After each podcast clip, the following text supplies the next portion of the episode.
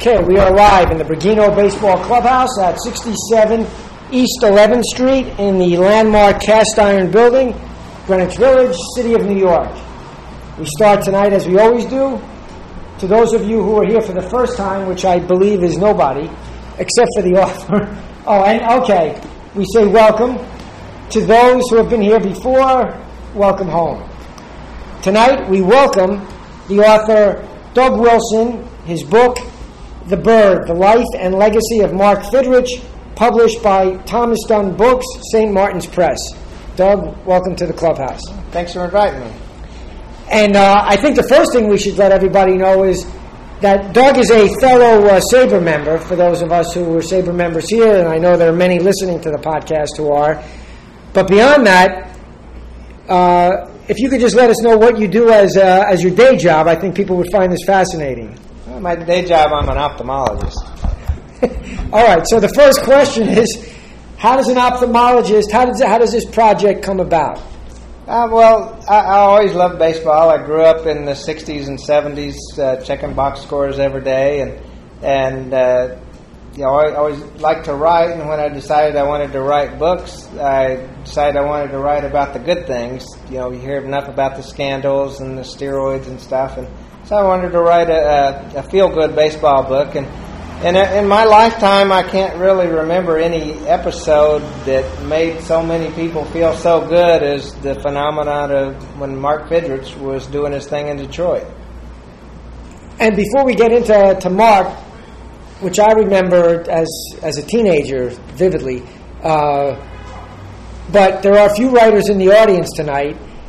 Just so now, how does an ophthalmologist who wants to write this story about this guy, how does that become a book with a, a major publisher?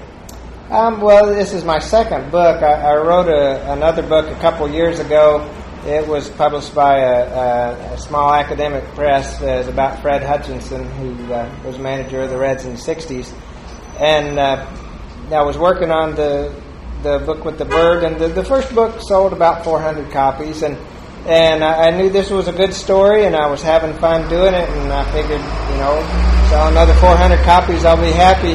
but I, I, sent some queries off to some agents, and uh, one of them sent wrote me back uh, or emailed me back about four hours after I sent out the first query, and uh, thought it was a good idea to take to a major publisher, and uh, and they liked it, and so that's how it worked out. That's great. That's great. All right. Well, now the bird who he's one of those those rare. I don't want to say rare birds, but rare people who everybody loved. I mean, it didn't it didn't matter. There's not too many guys who who no matter who you root for, you root for that guy. And he was one of those guys. And so if you could start maybe with he came from Northborough, Mass, and just kind of give us a little background on, on his start that, that way. Well, he, he grew up in a small town, uh, about 10,000. It, it's about 30 miles west of Boston and uh, he was just uh, uh, one of those hyperactive little boys that was always had a big smile on his face, always talking, always into something. He had trouble in school, first and second grade, because of that. It's hard to stay in his seat. Um, but he just had the type of personality that everybody liked him. Uh, his neighbors, teachers. Um, he just was outgoing, and, and everybody liked the guy. But he was a, a, good baseball player right from the start. His father knew a lot about baseball and really taught him well. And some of the things, talking to guys that played Little League Baseball with him, some of the things that his dad had him do, his dad was a smart guy. He was a school teacher. And he knew he had this hyperactive little boy, and so he gave him certain things to do on the baseball field to keep him focused. And one of them was as soon as he went out on the mound to get down and smooth it out with his hand to make his own hole where he landed and and to talk to himself to remind himself of the situation. You know, guy on first, one out. If it's hit to me, and that stuff he did when he was nine, ten years old. And his buddies in little league didn't think that much about it. That, that that's just Mark being Mark. But he kept doing it, and then when he was doing it in front of fifty thousand people in the majors, people went nuts about it.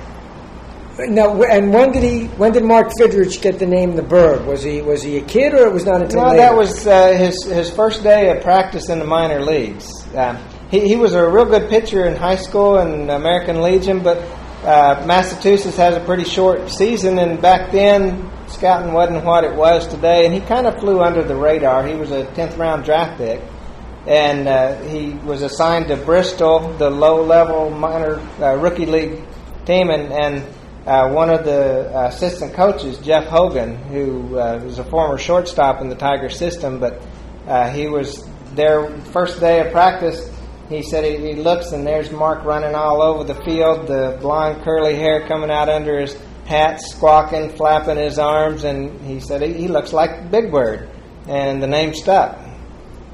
And then, uh, so now throughout the minor leagues, he was a 10th round pick, as you said, so certainly not any fantastic prospect does he start to become a prospect as he moves along, or he, it was still a complete shock? No, he was good right from the start. And uh, I, I, talked to Jeff Hogan, and he said the Tigers had no idea what we were getting with this guy. But it, it, right from the start, they could see he had great control, he had good velocity, and he really had a ton of movement. And uh, in the rookie league, he just blew guys away. He was started out as a reliever; he was their closer but uh, not too many guys hit him very hard. And he, he was, after that season, they knew he was a definite prospect.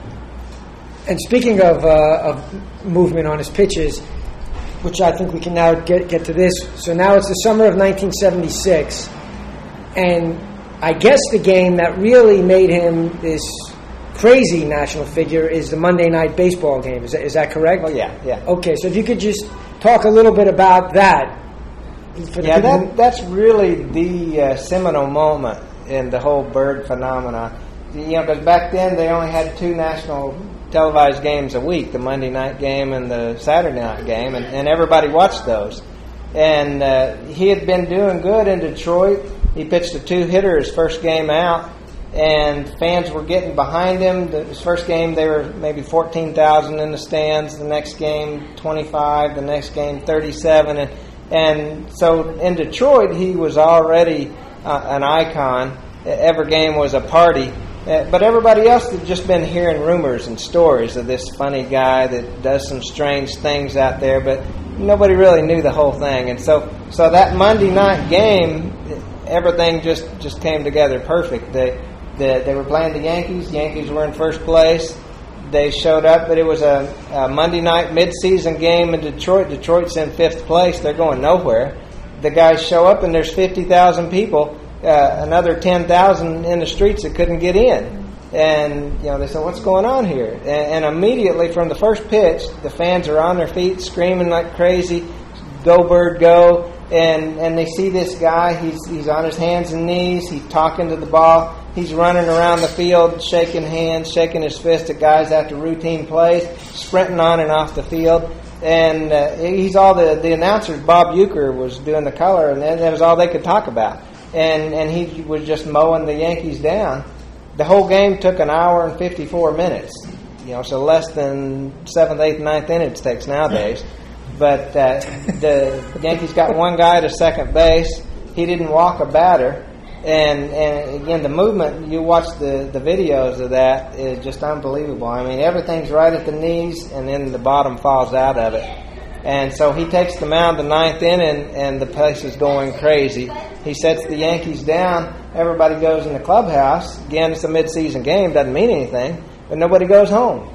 You know for 10 minutes everybody's screaming and yelling and, and they had to send a guard in there to get him. He was already undressed you know, the guard said, "You got to come out here. Nobody's going home." And so it's kind of funny. He, he was doing his interview in his socks. He was out on the field, but you know, when he came out of the dugout, the place just exploded. And and uh, a lot of guys said they'd never seen a, a mid-season curtain call before, unless you know, unless it was your 61st home run or something like that. You know, a curtain call after a mid-season game.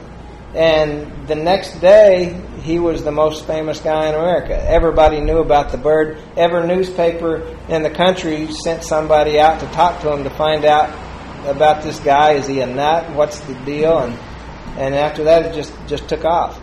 Uh, well, you described that the the Monday night game against the Yankees perfectly. In fact, when I was preparing for tonight, I went back and I found the video, which a little plug for those of you who want to look at the Bergino Baseball Clubhouse Facebook page. It's it's posted there, it's the last out of the game, It and then it takes you through to the this curtain call that you talk about, and it does give you goosebumps. I mean, his innocence, and when he just comes finally when he comes out and he's just shaking hands with the security guards, and his emotion when he goes back in the dugout and they pull him out again.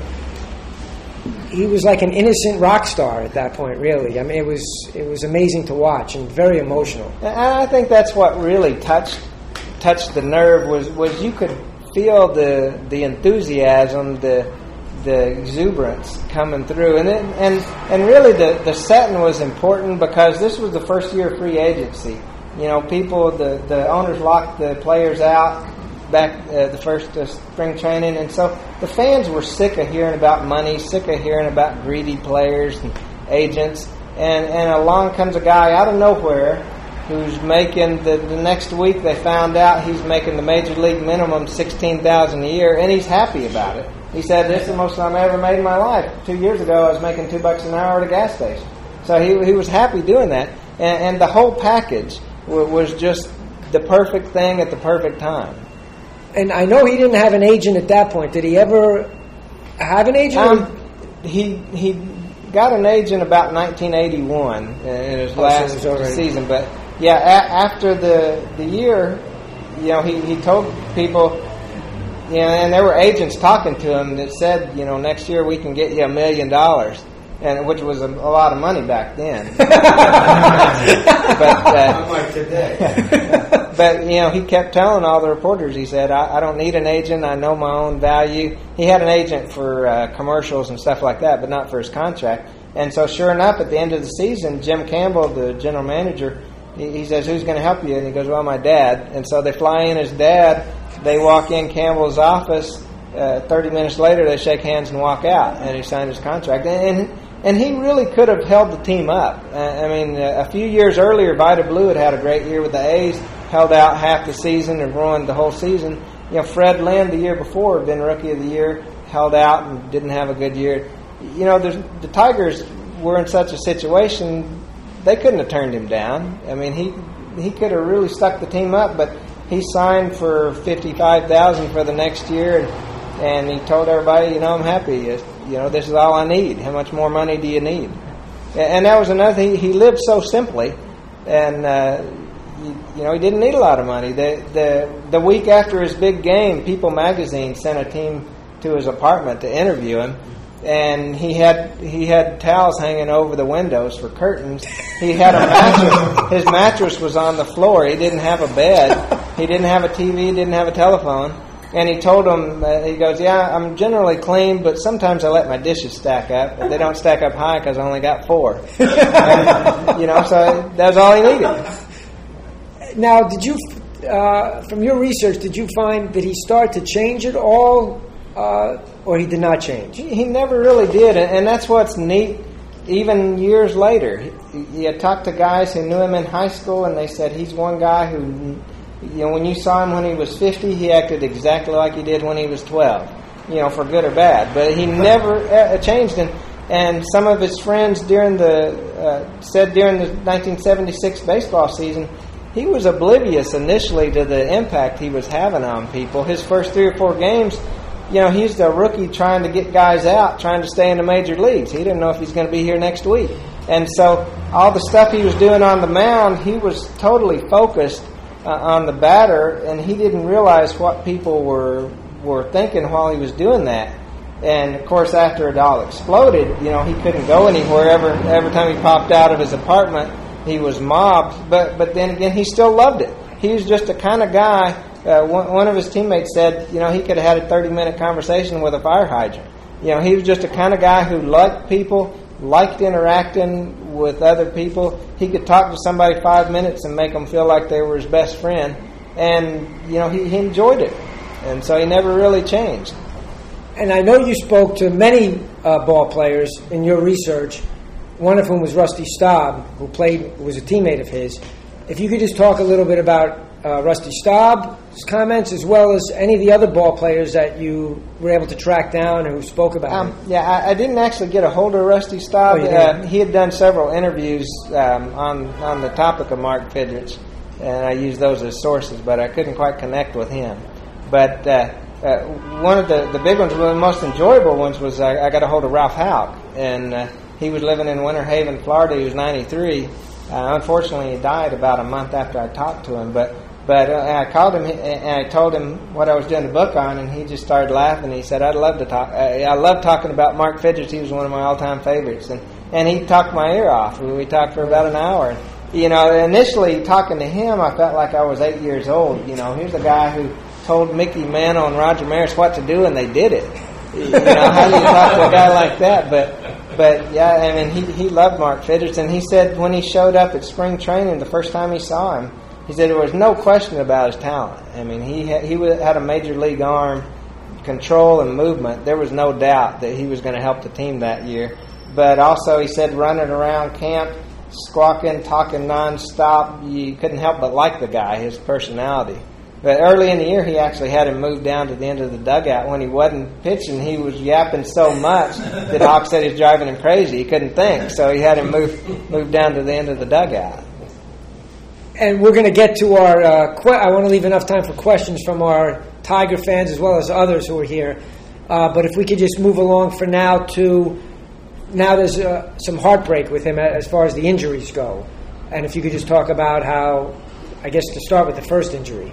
Yeah, it was just a, a freak accident. He was just doing what he did every day of his life on the baseball field, just having a blast, running around, having fun. And he was standing in the outfield shagging flies with the pitchers. You know, fly ball comes. Uh, you want that? Nah, you take it. And he runs over there and kind of did a, a jump for it, and he came down awkward. And as soon as he came down, he started limping. He knew something was wrong with his knee, and uh, tried to run it off, but it just swelled up, couldn't get better. Turned out he had a torn cartilage in his knee, and so they sent him back to Detroit. This was the spring training of '77, the next year, and he had surgery. Had to miss the first two months of the season. And when he came back, though, they started him back on a spring training regimen to get his arm in shape, and he was throwing better than ever. He, he was six and two, made the All Star team. His ERA was 180, so he was pitching better his second year than his first year. And then they, they were in Baltimore, uh, Fourth of July, and the sixth inning, uh, he threw a pitch, and, and all of a sudden there's nothing on the ball. And, and I talked to his catcher, Bruce Kimm, and he said, you know, after that they got like five or six straight hits, and he said that's the first time there was nothing on the ball. And he said I could tell immediately something was wrong. And after the game, Mark said, Bruce, my arm's killing me.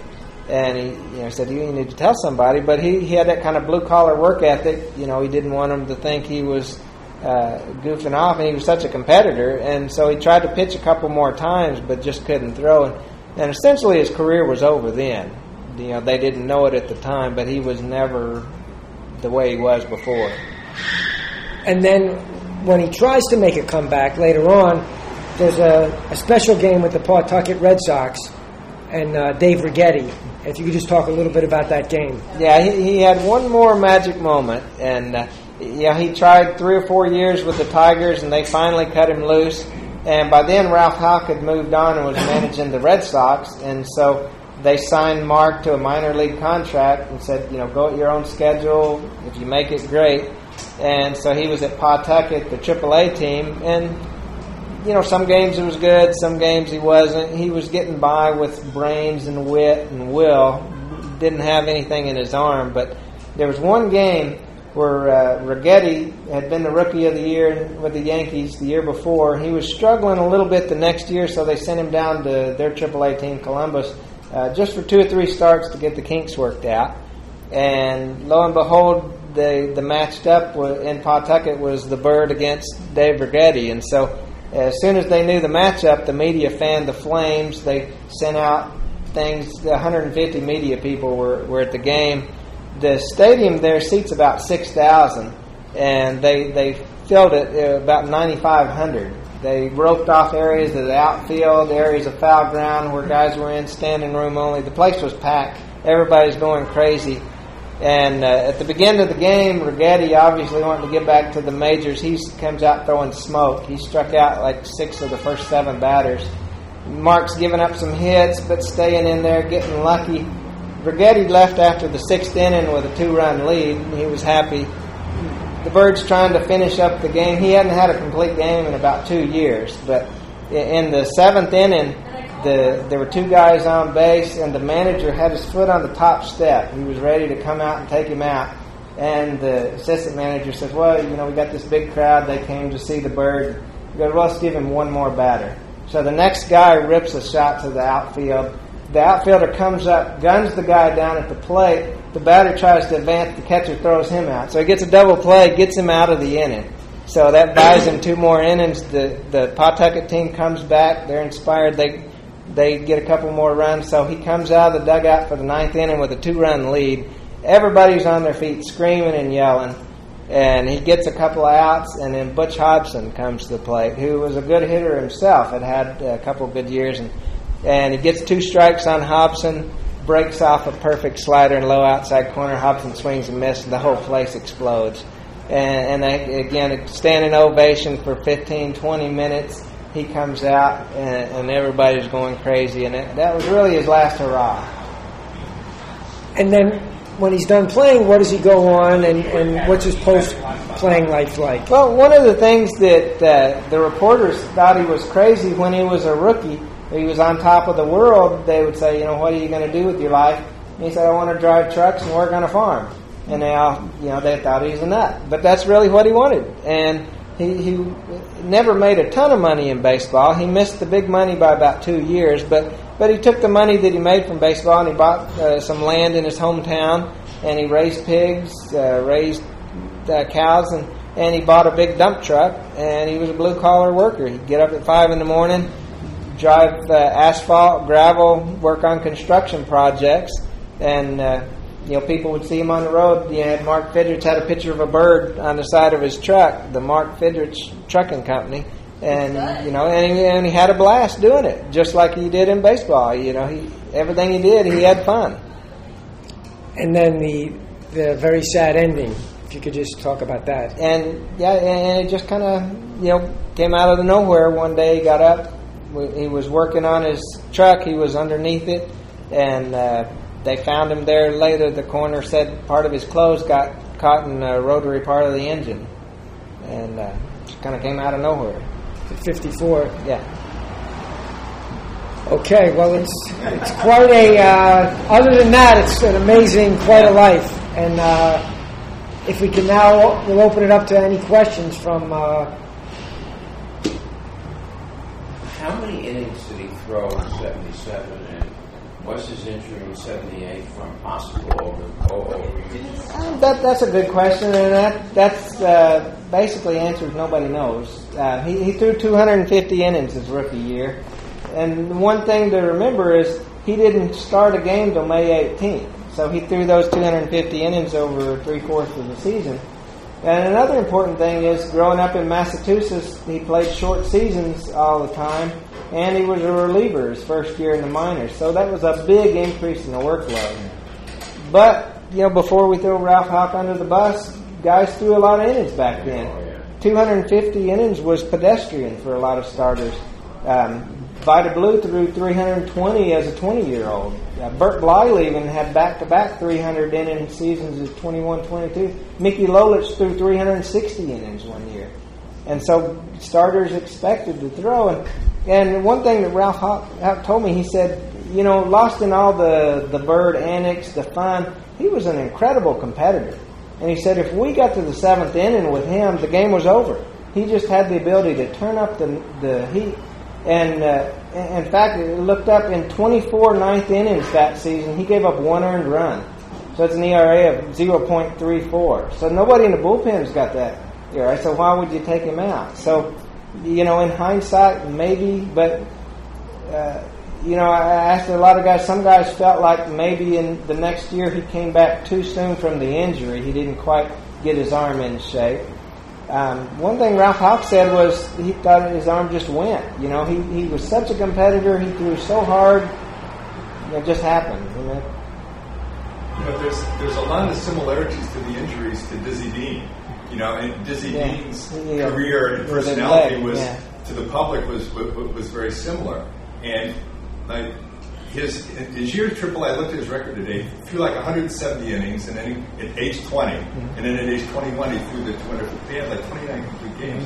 But also, people didn't walk and strike out nearly as much. He Yeah, he had low pitch he- counts. So if you looked at his pitch counts, his complete games probably were under 100 pitches. Yeah, yeah, that, that's a great point. He had one complete game victory. He threw 81 pitches. Yeah. And you think of the cartilage, okay, that's certainly not related to his arm. And then he was doing good the second year, but then when the arm just went dead, that's that's it's almost like the one Hache just fell apart. That you know, that it was maybe he came back too soon, maybe it was all the sliders he threw, you know, but it was you know, it just Yeah, it's, it's speculation. Yeah, you know, yeah. look, look at Stephen Strasburg. Yeah. You couldn't be more micromanaged That's than right, that, yeah. and Just- what he lasts a month.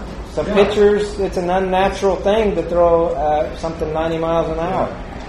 It was like the, uh, the problem with Dizzy Dean is it changed his motion. Yeah. Yeah, exactly. He got hit with the. Anything with Friedrich's motion. I mean, I lived in Europe for most of the 70s and on, but I came back to New York, and I, I come from a baseball family, so we know all I have to do is say, ah, and it's, oh, well, this is Mark Friedrich, he does this sort of stuff. It's like the first time I saw, I saw um, um, Pete Rose, and he did one of those Baltimore chop things, and I hadn't been experienced in, in watching these foam fields, you know, that they were doing that. Oh. All I had to do was look at it, and he said, yeah, that's the way they're playing baseball now. I mean, it, it, it was like that, and when I saw Friedrich for the first time, it was like, Oh yeah, yeah. This is Mark Friedrich. It's with Bird. Everybody likes him, you know. and stuff. But it was he had a strange motion too, didn't he?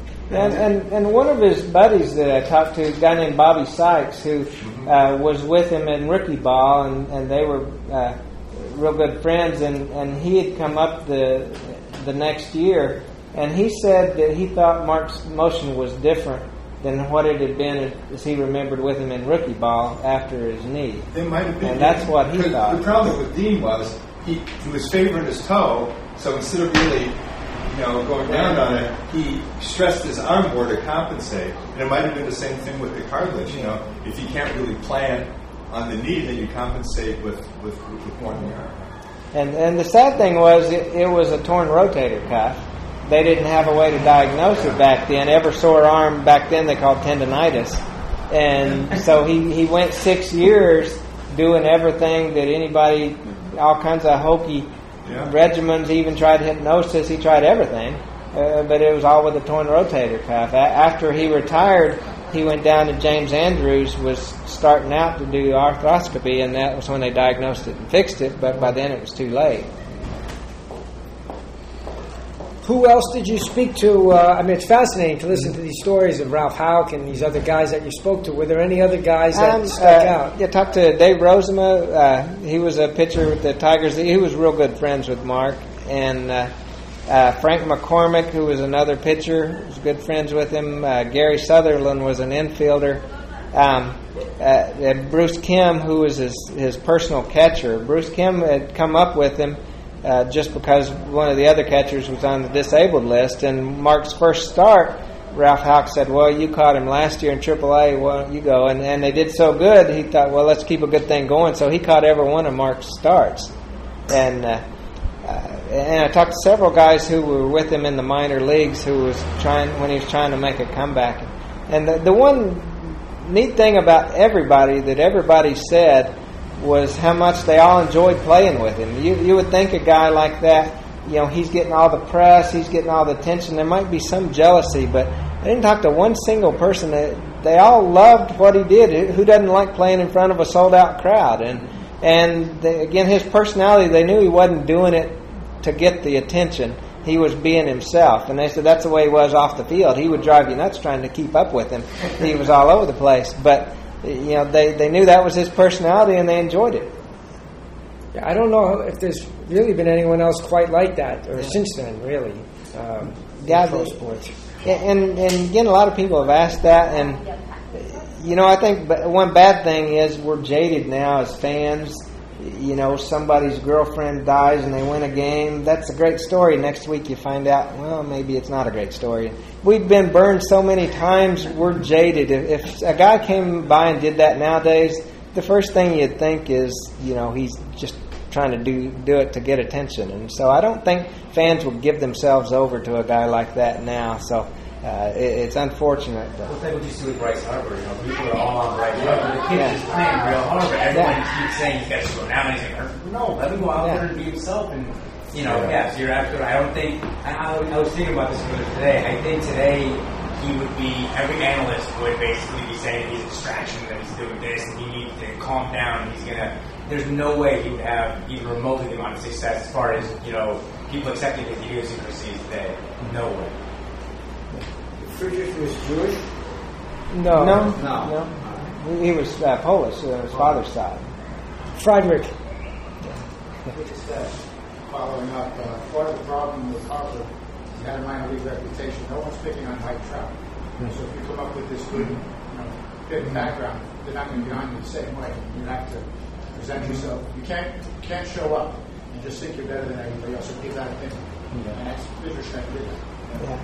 yeah, that's one of the things that people liked about him is this right from his first start, he always gave credit to his teammates and and the reporters would ask him, you know, the, the Tigers drew 13,000 to every game that he didn't pitch. They averaged 35,000 for the games he did. And he would say, uh, yeah, but I'm only doing one third of the work. What about hitting and defense? The fans are coming to see these guys. And, you know, here's the teammates. These are the guys you need to talk to and he was always throwing props to them. And uh, again, that's the guys like that. Now, again, going to the Dizzy Dean, I grew up with Dizzy Dean on radio and TV, and he, I thought he was a great announcer. Uh, the year that Yastrzemski retired, which I forget what it was, 83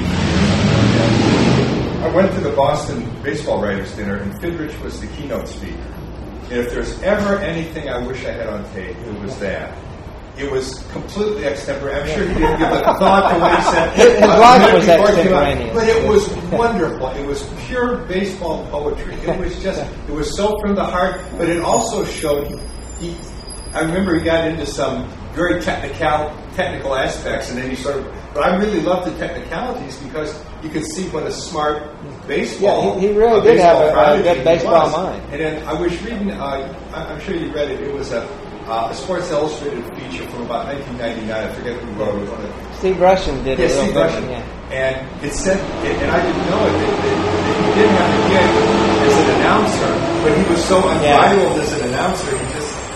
Yeah, that, that that's a famous story. They uh, when he was injured, they put him on Monday night game with Al Michaels, who has a history of being a little cantankerous with some of his co-hosts anyway. And so here's this guy who has no professional experience at all. And they thought, well, we'll just stick him in front of a microphone and his magic will come through. And it was really unfair to Mark. He was totally unprepared. And and uh, a couple of the episodes during the game, Michaels would ask him about this guy, and, and Mark, being honest, would, who's he? I don't know. Michaels was, uh, you know, incredulous. You know, you've never heard of this guy? And he goes, uh, "Don't you keep up with that league?" And he goes, "I don't keep up with any league." And, you know, he, he didn't know a lot of the players he played against. And, and once the camera came on after a break, and Michaels is sitting there by himself, and all of a sudden Mark comes through the door and he goes, uh, where, "Where you been?" And, and Mark goes, uh, I had to go to the commode. and, you know, on air, he's saying that. And so, you know, he wasn't the best uh, polished TV announcer, but again, he was 22 years old at the time, too. So, We were able to pick up his pitching philosophy. I checked his stats before I came. First thing I saw, 250 innings and only struck out 95 guys. Did he pitch to contact? Was he? um, yeah, he, he struck out a lot of guys in, in high school and American Legion ball. Some games he, he pitched no hitters, struck out 16, 17 guys. But in the minor leagues, he he seemed to be really coachable. He latched on to guys, and they would teach him things. And and uh, he made a point in one of the, a couple of articles that uh, some of the pitchers told him, you know, at this level, you can't strike out everybody, and you don't want to strike out everybody. Look at these guys behind you. And, and if you look at his minor league stats, his he got better at each level. If he went from Class A, Class Double A, Triple A to majors, every level up, he got better. And his walks went down at every level, and uh, and his strikeouts went down. But yeah, he was pitching uh, to contact, and guys were beating it into the ground, and that, that's what helped him with the low pitch counts and complete games. Uh, what about his personal life afterwards? Did he get married, children? anything? Yeah, he, uh, he he did. After he went back to his hometown, he met uh, his wife. He had actually gone to high school with her, but she was an honor student. They'd kind of run in separate crowds. They didn't really uh, know each other that well, but they ran into each other uh, a few years after he got back, and they hit it off. And and uh, he he had a, a real good family life. They had a daughter. And uh, you know, a lot of guys in town, people would say, you know, always see him walking through the store holding his daughter's hand, uh, eh, always showing up at her soccer games and stuff. And he had a real good family life. The the his wife's family owned a small diner, one of the old-fashioned uh, uh, diners, and and on Saturday mornings he would be in there helping, busting the tables and stuff. You know, grandma's flipping hash in the back. He's he's joking, shaking everybody's hands, yucking it up. The daughter's yelling at him, "Quit talking so much," because she's getting behind busting tables too. You know that that was just what, what they did as a family every Saturday morning. Did you, for the book, were you able to speak to his wife or his family at all? Um, I, I talked to his three sisters. They, he had a real close family growing up, and they were very helpful. I, I wanted to be real sensitive to his wife because that's a terrible thing to happen, and that's something you never get over. And I didn't want to be an unknown guy calling, and uh, and so I, I wrote her a letter explaining what I was going to do, telling her I wasn't looking for for personal things. I wasn't digging for dirt, but just explaining. I gave her my contact information, but explained, you know, if you don't feel like talking, I totally understand. Because I didn't want to be pushy. Because again, I, I can't imagine going through something like that. And and, and so I, I wrote her another letter when the book was finished, and then right before it came out, just letting her know the progress and stuff. But uh, I didn't actively pursue her, and I didn't want to. I wanted to be sensitive to them. and and his sisters, who you did speak with, Yeah. are they all in Massachusetts? Um, one lives uh, in Massachusetts, and I flew up there, and she was real nice. Showed me around town and showed me the, their old house, their old ball fields and stuff. Got me in touch with his old baseball high school coach, who showed me around. Um, his other sisters, one lives in Florida and one lives in Tennessee. Was he the youngest? Um, he was the second oldest. He had an older sister, about two years older, and then uh, one sister was a year or two younger, and then one was seven or eight years younger. But again, their their household was. Uh, the sister said, "What we saw on the mound in Detroit was exactly the way he was in our house every day of his life." And, uh, they, their their childhood was full of, of bumps and scrapes and broken bones and trips to the hospital with uh, Mark's accidents and, and things, but uh, they had a good time. Also, just a minor thing, you said the first team was in Bristol. Yeah. Was this Bristol, Rhode Island, Bristol, Uh, Tennessee? Bristol, Tennessee. So it was up in the mountains, which was kind of a funny story too, because the, the locals there don't really speak the same language that they speak up in Massachusetts. so that kind of added to the culture shock of, of professional baseball. And my, my father played there too. as well. And Mark, he had a real uh, New England accent. Yeah. Oh, yeah. It was Yeah. huge. Yeah. But one of the other things that, that is a good point that I want to mention that uh, I didn't realize how much until I was doing the research was his relationship with Jim Leyland. And uh, Leyland was a young guy who would come up as a catcher, uh, but got into management, and he started at the bottom rung of the ladder in the Tiger system. And uh, he coached Mark a couple years eh, before he made the majors in the Florida Instructional League in the winter. And then after Mark hurt his arm, they sent him to Lakeland, to Class A, to rehab, and Leyland was the manager there. And then a couple years later, when Mark was trying to make it back to the majors, Leyland was his manager in AAA, and they, they had a very close relationship. They were they were real good friends.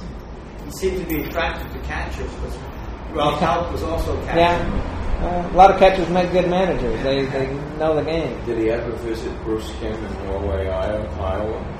I don't know. He, He, he's from that tiny Yeah. town where Boddicker's from yeah. and Hal Trosky was from. I The Yeah. town is a hundred people.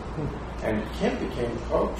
Yeah, he, he managed the Cubs one year, which was unfortunate because uh, he couldn't keep a job long with the Cubs. But he runs a baseball academy and a scouting service back in uh, Alabama. Yeah. But uh, yeah, he, he hadn't seen Mark uh, for quite a few years. He, he flew out to the funeral. Mm.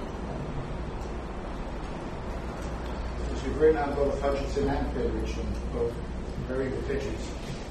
Any ideas on how you teach someone to pitch to contact? Because a lot of people don't Um, understand it. Well, I, I It, it's hard, and, and I, I gave a brave effort at coaching Little League, and I'm not sure how you coach pitchers. Because some kids can do it, and some you unfortunately can't. I mean, there's there's nine year olds that come up and they're throwing BBs, and you can always take credit for that, but probably they're going to do that for anybody they play for. So, but yeah, yeah, I guess it's a mindset to let them know they're not going to make a living throwing high heat. You keep the ball low, and but sometimes you tell them to let guys hit it, and they hit it over the fence. So, you know, I, I don't have any teaching teaching expertise. All right. Well, I think we're going to, uh, for now, we're going to end the actual podcast. Doug will be signing books here. For those of you listening, you can pick up the book, The Bird, The Life and Legacy of Mark Fidrych by Doug Wilson from Thomas Dunne Books, St. Martin's Press. And it was a fascinating discussion. Thank you so much, Doug. Okay, well, thanks for having me. Thank you.